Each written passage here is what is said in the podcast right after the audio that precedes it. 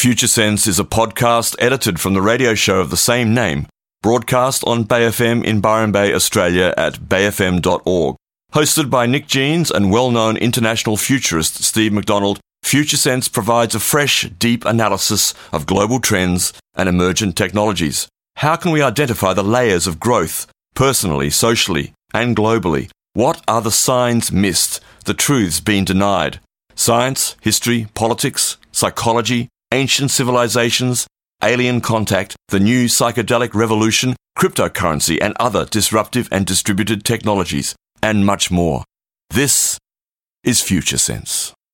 You're tuned to Bay FM and Future Sense here. Broadcast from the studios of Bay FM in Byron Bay on the east coast of Australia on Monday mornings from 9 to 11. And uh, you can tune in anytime uh, on demand to Bay FM on bayfm.org for any program, but also to our podcasts of this show, which are edited within 24 hours of the show going to air. And those podcasts, usually in a couple of parts or so, uh, are available through our, uh, our website, futuresense.it, or your favourite platform, indeed.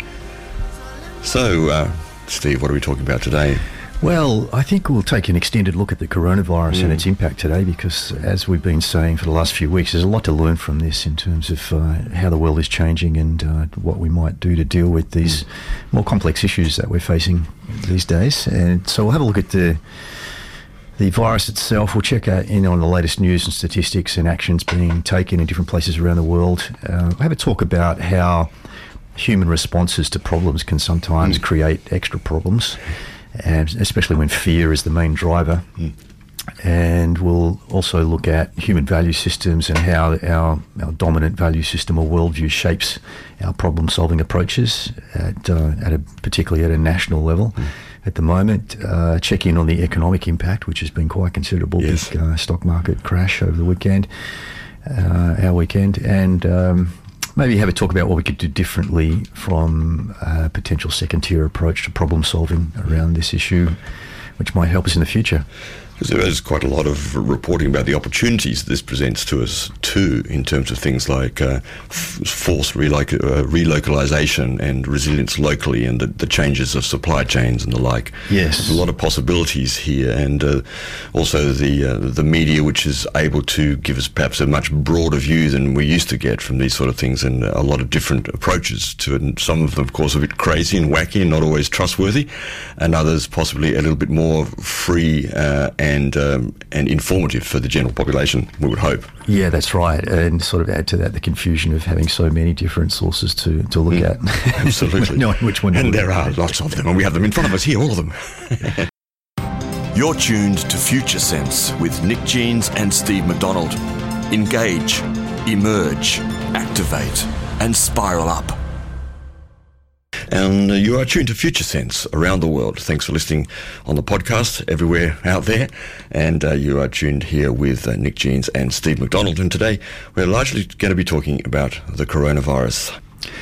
So, the coronavirus, there's so much happening here and so much to learn globally from the way this is panning out. We decided that we'd do a longer piece this week looking at where it's at and how the issue is being approached by different countries around the world and uh, and also different value systems and their, how their particular ways of problem solving are playing out. Mm. And we'll start with where things are at. The statistics that are coming out of China are indicating that typically 80% of cases of coronavirus will be mild. So when we say mild, we say just like the regular flu, where you might be able to uh, rest and uh, look after yourself at home and get over it uh, within uh, a short, a re- relatively short space of time. 15% of cases will require treatment in hospital, and 5% of cases will require intensive care. And with fatalities sitting roughly around 2% of those people who contract the virus, and, and those fatalities seem to be uh, mostly with vulnerable people, such as the elderly or people weakened by other health issues though not with children and infants, which is interesting. Not very susceptible, although they may be passing it on. That is also the case, but they don't know. But so far, um, children and, and, even some babies have not been particularly affected. Yeah, that is very interesting mm. indeed. Absolutely. So, um, if we look at the the numbers, uh, we've got some numbers here as of February the 21st. So um, that's almost 10 days ago now, uh, or roughly 10 days ago.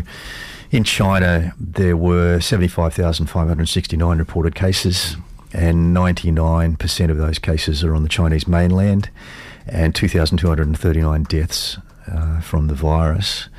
In the US, as of the 24th of February, there were 14 diagnosed cases through the US healthcare system and uh, 39 cases among re- repatriated US citizens. In other words, mm. citizens that have come back from overseas uh, where they'd been infected. And uh, as of the date of this report, no deaths and no critically ill patients at all, and no evidence of uh, transmission in the US mm. amongst the community there. And I can't help but reflect on the way that this is being reported in the media. It's it's you know getting uh, headline news regularly uh, and still today, yep. and imagine if we were reporting the regular flu statistics in the headline news in the same way and giving them such priority. Uh, and if we were, we'd be hearing that um, as of the 15th of February in the US, there have been 16,000 deaths from the regular flu. Yep. You know, if, if we did a, a headline media report saying there'd been 16,000 deaths from the coronavirus, imagine mm. what actions it might prompt in the community. Mm. And yet here we are, quite happily uh, not looking at all at these statistics in, in the same way. And it reminds me just how uh, sort of incidental and emotionally driven human responses are often. Uh, for example, there are things that are far, far more risky, like take alcohol, for example. Here in Australia, yes. It's uh, calculated that around about 15 people die every day from an alcohol related issue. Yeah. And I, I guess uh, we you know acknowledge that that's usually not straight after you drink the alcohol, although it is in some cases. But it's also you know long term diseases that develop over time, which don't tend to, to get the same sort of um, priority. Well, that's right, exactly. As short term issues, mm. um, but you know you could drum up a sensational news story very easily from a whole bunch of other things, mm. you know, including alcohol deaths. Like 15 people died, mm. uh, you know, since this time yesterday mm. uh, from alcohol, and, and how many people died from coronavirus? Yeah, oh, and I guess this is a, this shows us how once uh, once an issue is sort of sunk into uh, into the culture, into society, into the politics, into the structure, into the media, it becomes sort of normalised in a way. So we don't really consider these things. But uh, we are also in a time where we're the latest sensational thing, uh, and sensationalised as much as possible is what actually attracts people to the news and to the media and so forth. And so you get that. And uh, exactly, and is there a is there a deeper uh, issue here in terms of scaring people for one reason or the other, or is it just just the way we sort of our culture is operating now? Well, you know, a lot of it is driven by outcomes that people are, are wanting from their news reports. Yeah. Uh, you know, for example, in commercial right. news places, you know, they, they have ads uh, and mm. stuff to sell, and uh, and even people who aren't, you know, benefiting commercially from their transmissions, uh, but you know, they generally have some kind of aim, whether it be to gather more listeners or have more influence mm. for some reason. Yeah, yeah. indeed. So, um, as we've been saying all along with this particular issue, the coronavirus, there's a there are a few strange things about it, and one of the strange things is that the general response globally seems to have been a little overblown, mm. and. Uh, ultimately, that's been driven by fear, and, and, and we'll unpack that a little bit during the show today, and just talk about what fear does to us and how we behave differently when we're being driven by fear. Um, but uh, it's always a, a, fine balance with these issues. I mean, clearly it is a health risk. It is a little more serious than the regular flu in terms of the percentage of people who are dying from it. And so uh, it's a matter of finding that fine balance of responding appropriately uh, and, and not neglecting, you know, to respond adequately, but also not uh, overdoing the response to the point where it actually creates more problems. And that's what's happening in on quite a large scale globally at the moment. Is that the uh, the response, particularly in China, is creating all sorts of issues around the world, mm. economic mm. and trade issues, particularly.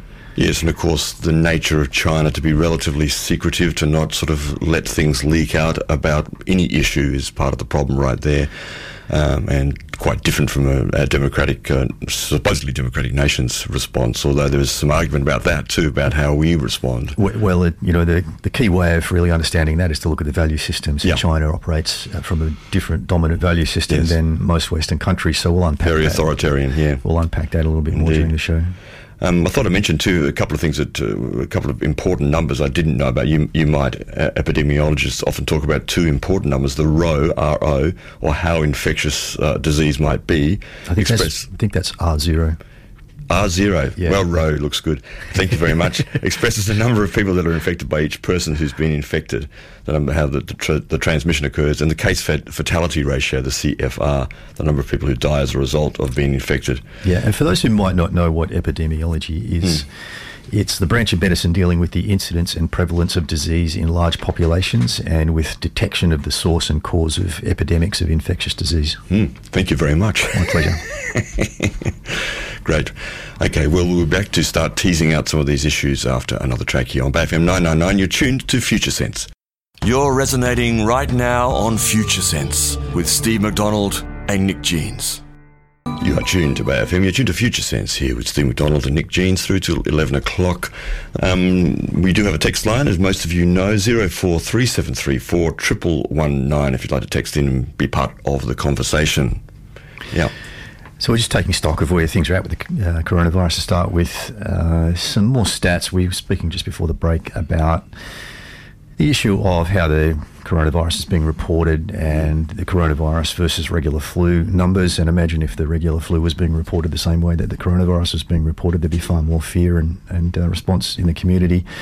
Uh, according to Johns, Johns Hopkins Medicine from the US, uh, typically in Okay, in terms of the regular flu, there are somewhere between roughly about 300,000 and 650,000 deaths worldwide every year from the regular flu. Yeah. You know, uh, every flu season. Uh, so, um, and bearing in mind, of course, there's a flu season in the north and the flu season in, in the southern hemisphere. But, um, and in the US alone, around about 12,000 to 61,000 deaths from the regular flu every year. So we're far, far short of that at the moment in terms of the coronavirus.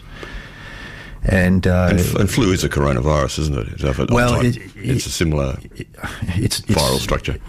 Yeah, I mean, uh, the coronavirus is named because it has a particular mm. shape uh, mm. when you look at it under a microscope, a which which looks like a sort of a spiky crown thing. Um, but uh, you know, obviously they're both in the same sort of class of, mm. of illness. Yeah. Last week we sp- we mentioned a map that Al Jazeera have got on their website, just showing territories around the world with confirmed cases of uh, coronavirus. And at the moment, the last, last update of that map was February 28, so it's a couple of days old at the moment. But uh, I'm just going to skip over the map and point my mouse at a few places and tell you uh, what the numbers are. In China, 79,968 cases in South Korea, 3,736. I think I heard this morning that that's uh, up over 4,000 now. Uh, and uh, and in South Korea, they are attributing a lot of the spread of the virus to a particular Christian church there, which uh, has a large following. I think about two and a half million people, and they have regular gatherings where they pack a whole lot of people into uh, fairly tight spaces. And uh, according to our Australian ABC News report this morning, part of their normal, normal meetings is for the followers to shout Amen after the, the leader of the uh, church makes a point. So apparently that happens a lot during the meetings. So you can imagine how, um, with this particular virus being spread by body fluids, how that could be mm. spreading the disease quite badly. And apparently it is, and uh, to the point where I think the um, the founder uh, of the uh, church is is actually being charged uh, under mm. South Korean law with uh, with not responding appropriately to to the risk of the disease mm. within his followers. Yeah. So uh, back to the map. Uh, Iran is of course standing out. 593 cases according to this 28 February update. Uh, only five in Russia, 19 in Canada, 62 in the US. Mexico has three, two in Brazil. Uh, only one in Algeria, the UK 35, and uh, the I think Italy's been a standout. So Italy has 1,694 cases as of uh, the 28th of February, according to the Al Jazeera map. Yes, well, we just had a call in from an Italian listener, Gaeta Mahani, I know quite well, and she was saying that there is uh, a sense of panic in Italy, apparently, because uh, the, the test for coronavirus there is free, so everybody's rushing to get the test. And so, uh, you know, I guess either uh, well, you're going to get more reportings, perhaps, for that. Uh, in the US, on the other hand, it costs something like $3,000 thousand dollars, which I find extraordinary. But then the medical system in the US is It is extraordinary. it's extraordinary. It's an extraordinary medical system, if there is such a thing. So, and as you said, South Korea, that the uh, the strange case of the of the Christian cult there, or the cult that's. Uh, uh, that is infected. That's right. And I did see a report over the weekend uh, from the South Korean government saying that one of the reasons that they've got more identified cases there is because they've been testing more intensively than Yeah. most countries. Yeah. And so I guess this does point to the fact that there may be a lot of undiagnosed cases in, in other countries. Well, those figures you just quoted, I find interesting that there are now, as of today, I think 26 confirmed cases in Australia and, and one death, a man in Perth, 78 year old who died. Uh, 26 out of our population compared to the US 35 out of a population that's 20 times as much is kind of interesting. And It- what does that is. point to? I Uh, well, I, th- I think probably I'm not sure exactly how many cases came from the uh, the ship, the, ship. cruise ship. yeah, uh, because the death did for sure. Yeah, but you know that that's one of the key issues with this is where you've got a whole bunch of people in close quarters, uh, and uh, you know obviously there's going to be a, a high likelihood of the disease spreading. So um, in in such small numbers like you just said, you know, 62 in the US and 26 or something in Australia. I mean, just that one particular isolated case of a whole bunch of Australians being on a cruise ship Yeah, that I where there were infections, you know, is going to explain it. Yeah. Mm. But uh, look, it, uh, the the message from our uh, Italian listener is is a, a good one to think about, and it and uh, it just makes us reflect on all of the different specifics that can contribute to explaining the news. You know, and and so much of this we miss in mainstream media reporting these days, where we just look at the headlines and and just get the sensationalism, and don't actually get the underlying analysis. You know, that explains why things are so, um, and of course that then points to what actions we take in terms of preparation and Yeah, dealing with the yeah. issues. And, and unless we really drill down and get the facts, then we might uh, be making things worse rather than better. And not many people are going to do that. That's the thing, because as we said earlier, there is so much information and it is very overwhelming to tease through it, to understand it, to try and um, make the connections that, that are real and true and uh, discard the, uh, the chaff from the wheat, so to speak.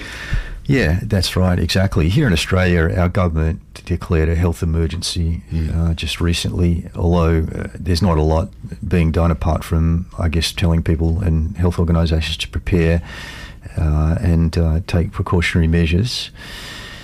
Uh, and thinking about uh, what to do if things get worse, and some of the things in the government emergency response plan uh, in terms of what the government might do if things get worse. They, they've listed possibility of cancelling large gatherings, perhaps asking people to work from home, prioritising mortuary services to deal with uh, coronavirus cases, locking down aged care homes, of course, with uh, the elderly being particularly vulnerable to this virus, and also closing childcare centres. Mm. Are some of the things that they've floated.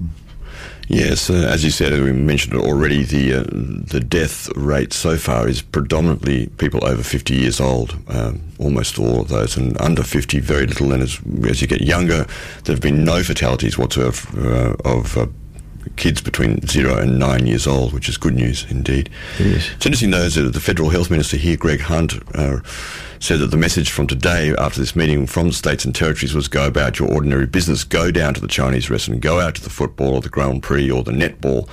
Uh, although uh, Mr. Hunt said, although the global spread of coronavirus meant there was uh, now a high likelihood COVID 19 would reach Australia at some point, well, it has, there was no need for people to panic. So I guess it's a good message, and but you need to be, um, you know, you need to be conscious of uh, of where you are and um, where you may possibly be more susceptible, I guess. It is, and balance that with uh, you know understanding that a lot more people are affected, and a lot more people are dying right at the moment from just a regular flu. So, uh, you know, I- it's it's really it is a matter of balance and uh, being sensible. The World Health Organization is uh, putting out, uh, continuing to put out traveller warnings. I have the one I have here is um, is. Uh, this news story reporting that is updated 24 February, so again that's about a week old. But they're talking about uh, or advising people not to travel to mainland China, obviously, and um, if you are travelling to some other places to exercise caution, including Japan, South Korea, Hong Kong, Indonesia, or Thailand. Yeah. Yeah. Another statistic I have in front of me here uh, from worldometers.info is uh, the male to female ratio, which is also kind of interesting. And you, you might, one might expect that men may die uh, more than women. And at the moment, that is the case. 4.7% of confirmed cases have died that are male and 2.8% that are female. When looking at China, though, they do make the point that um, smoking in China is much more prevalent amongst men, and that makes them much more likely to uh, to uh, get some kind of respiratory complication. Yeah. Yeah. Uh, I just noted too here in Australia, uh, there is no evidence yet of human to human, human mm. transmission, and I, am yeah, guessing that is at least in part due to the fact that uh, the government has been uh, isolating people who come back from overseas and are, are yeah. either infected or at risk of having been infected. Certainly, the advantage we have being an island continent here, if we uh, if we're on the ball enough, then we can uh, we can trace and, and uh, know where people are coming from and do exactly that and put them in isolation pretty quickly. So it's an advantage we have. Um, Texas come in here too. It's quite serious and not to be played down too much in that it adds to the number of ticking time bombs we have. Yes, well, we'll come back to some of those points a bit later on. I think in terms of fear and uh, some of the results of this and some of the opportunities possibly that also exist here. Yeah. Mm. Take a break now here on Bay FM. You're tuned to Future Sense with Steve McDonald and Nick Jeans. For all of you out there, strangers in a strange land, you're grokking Future Sense here on Bay FM we're talking about the coronavirus. We're going to look at the uh, the global um, economy and how it's affecting that right now. A little piece of that. And thanks for your text. We've got a long one coming in. We'll look at that shortly. Yeah, so um, huge economic impact is flowing from the response to the coronavirus. So I'm talking particularly about uh, China's uh, immediate response, where, which effectively shut down a whole lot of their industry and has had an enormous economic impact for them and for uh, the world in general, and much of which is still coming home to roost because of delays in. Um, shipping and those sorts of things, which take time to get to places. So, yes. uh, some places around the world are already feeling sh- the shortage of uh, stocks and equipment that comes from China and other places that are yet to really have hit the uh, have the full impact hit them. But uh, I've got a story here from the New York Times about the U.S. Uh, stock market, and uh, on uh, late last week, the stocks tumbled for a seventh consecutive consecutive day on uh, Friday at the end of last week, with the uh, S&P 500 index falling about 0.8 percent, bringing its loss for the week to about 11.5 percent, and that's the worst weekly decline for US stocks since the 2008 financial crisis. Yeah. And back in 2008, in early October of that year, the S&P 500 fell about 18 percent, so it's more than half of that. Uh, the Dow Jones Industrial Average fell more than 1% on Friday and uh, the, the sell-offs have been fueled mostly by worry that measures to contain the virus will hamper corporate profits and economic growth. Of course, they already have been doing that, and fears that the outbreak could get, get worse, bringing larger economic impacts. Um, so the the selling that's been going off uh, in in the stock market has dragged the world into a correction, a very significant uh, market correction, a drop of around about 10% more or more globally. That's uh, being taken as a measure of extreme pessimism. Mm. And, uh, and generally, in, in, this, a couple of other of the sort of main articles or main uh, issues rather reported in this New York Times article are that the US uh, Federal Reserve is saying that it's willing to act by uh, lowering interest rates, which are already extremely low, of course, if the outbreak worsens a major video game conference has been postponed in the US. Uh, sentiment is generally dismal among China's manufacturers, and Wall Street's jitters extend beyond stocks. Mm. Uh, the, uh, there's some questions asked. We're going to be referring a little bit in the next uh, time on the show to uh, an article from uh, uh an organization called Exponential View. And in part of this, uh, they asked a question here how rapidly will this make firms think about complicated transnational supply chains that you referred to before? Will this accelerate the trend of reshoring? Will it accelerate the unwinding process of the last three decades of globalization? And reshoring, I hadn't heard that term before, but it basically means bringing your manufacturing back home. And this is something, of course, that Donald Trump has been uh, espousing since he uh, entered the White House and continues to do so. And it actually is a trend that's happening and has been happening for about five years anyway. Well, it's, it's actually part of the, the paradigm shift as we move beyond the scientific industrial era into this new emerging paradigm. Yeah. One of the, the very, very clear tre- uh, trends that has already been there is relocalization. Yeah, exactly. For good reasons, obviously. Yeah. Um, initially, this pattern started to emerge because of the rising living standard in China, was eliminating the cost advantage of overseas manufacturing. It's fairly obvious Greater automation meant local production, even in high cost markets, did not carry as much of a premium as offshore.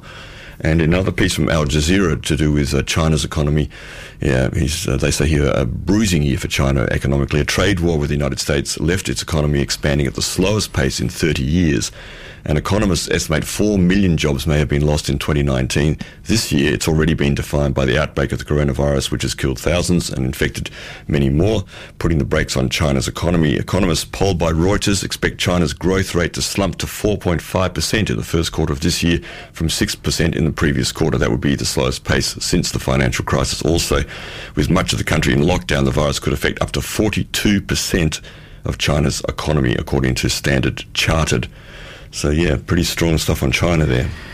Absolutely, yeah. And as we've said previously during our coronavirus reports, China has been in a very, very difficult situation. And while we still don't know the exact circumstances around the way that the virus emerged, whether, of course, uh, the, the, generally accepted explanation is that it escaped from a wet market in Wuhan, uh, most likely transmitted from an animal to a human. Uh, but of course, there have been other speculations that it yeah. may have escaped from the. Uh, the, the, P4 lab. Exactly, mm. in, in Wuhan. And then some really sort of strange goings on, which haven't had much media reporting, such as the link between the uh, lab in Winnipeg in Canada, in Canada, uh, yes, and the lab in Wuhan. Yep. And the, the, fact that we know for sure that the lab in Canada, the staff there were travelling backwards and forwards to Wuhan and helping the Wuhan lab upgrade their security measures. And those Chinese staff have been uh, evicted from and, that yes, facility. A, a, couple of the Chinese nationals who were involved in travelling backwards and forwards have been charged by the Royal Canadian Mounted Police for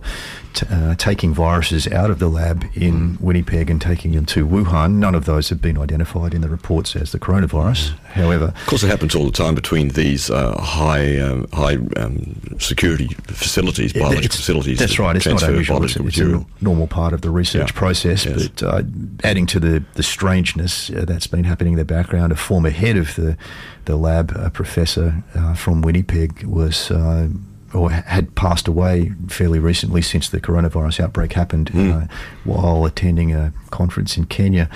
So mm. you know, it's it's um, it's good to keep an open mind about what might be going on in the background, and uh, we we must also just acknowledge that there are a lot of things that happen in the murky world of international uh, espionage and competition, and uh, under sort of undercover warfare that just don't get reported mm. in the mm. mainstream media.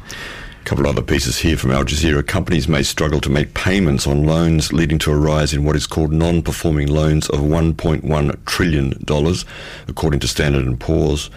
Chinese airlines have been forced to ground planes and are expected to lose $12.8 billion in revenue. And globally, the airline industry is set to lose 29 billion, according to the International Air Transportation Association. Um, yeah, pretty intense. And um, we have a text in here which is re- referring to the statistics we've been quoting. I think I'll, I'll read this out now sure. to, from Captain Zilch, our, our listener quite often here. Uh, he says, Why are we obsessed with statistics when we've learned over and again that they are easily manipulated? Viral case numbers coming from known liars, votes for leaders manipulated to look like a close race, even actual population numbers on a global scale are easy to distort. Number and measure, especially when unreliable, are a weak source of guidance. Trust is what makes us a group super resilient. However, there is a scourge that aims to fracture that. One of the fracturing techniques is insidious lying, the antidote for which is fourfold wide open mindedness, accurate naming, abundant generosity, and selfless service will lead to a, a, more refined capacity or a sense of the dirty that we need to stop feeding. Yeah, some good points there. There are some good points, and, and maybe just a little bit of contradiction in there. Mm. It's uh, it's very difficult to be open minded when you discard some of the information that's out there. So we like to consider everything on this show, and, and yeah. as you said, keep an open mind. Indeed. Um, and I, I think uh, a big part of the economic disruption at the moment is related to debt levels around the world and yes. the fact that uh, when business gets shut down and people don't have income, they can't service their debts. And of course, that just uh, multiplies the issue. Yeah. Um, we'll take a break, but I, I, thought I'd throw in a little bit of humour here. This just came in uh, this morning that we, we found, um, of all places to be quarantined for the coronavirus, a brothel, a brothel in Valencia in Spain might not be the worst. You've got booze, you've likely got a small buffet of fried foods, and you've got entertainment. But in all seriousness, that was exactly the case a day ago when authorities found that a woman working at the La Selva Negra brothel had tested positive for coronavirus. The findings forced authorities to quarantine the premises and the 86 customers that were inside. The employee, who is now in the hospital, had slept with several clients the same night, according to a translated blog post. In addition to the customers, the club's owners, waitresses, security, and cleaning crew were also quarantined. When adding up to the total of 86 customers, that makes 119 people under quarantine. They've been asked to keep calm and to just live a normal life inside the inside the premises. That may be easier for some of the patrons than they'd like to admit. And for all those guys who told their wives they were going to a wine tasting with their buddies and instead went to the brothel, the news may be worse than coronavirus. You're officially busted. Oh dear, oh dear. Bit of red light therapy there. Absolutely outrageous. You're on Bay FM 99.9 on Future Sense. You've been listening to Future Sense, a podcast edited from the radio show of the same name, broadcast on Bay FM in Byron Bay, Australia, at bayfm.org. Future Sense is available on iTunes and SoundCloud. The future is here now. It's just not evenly distributed.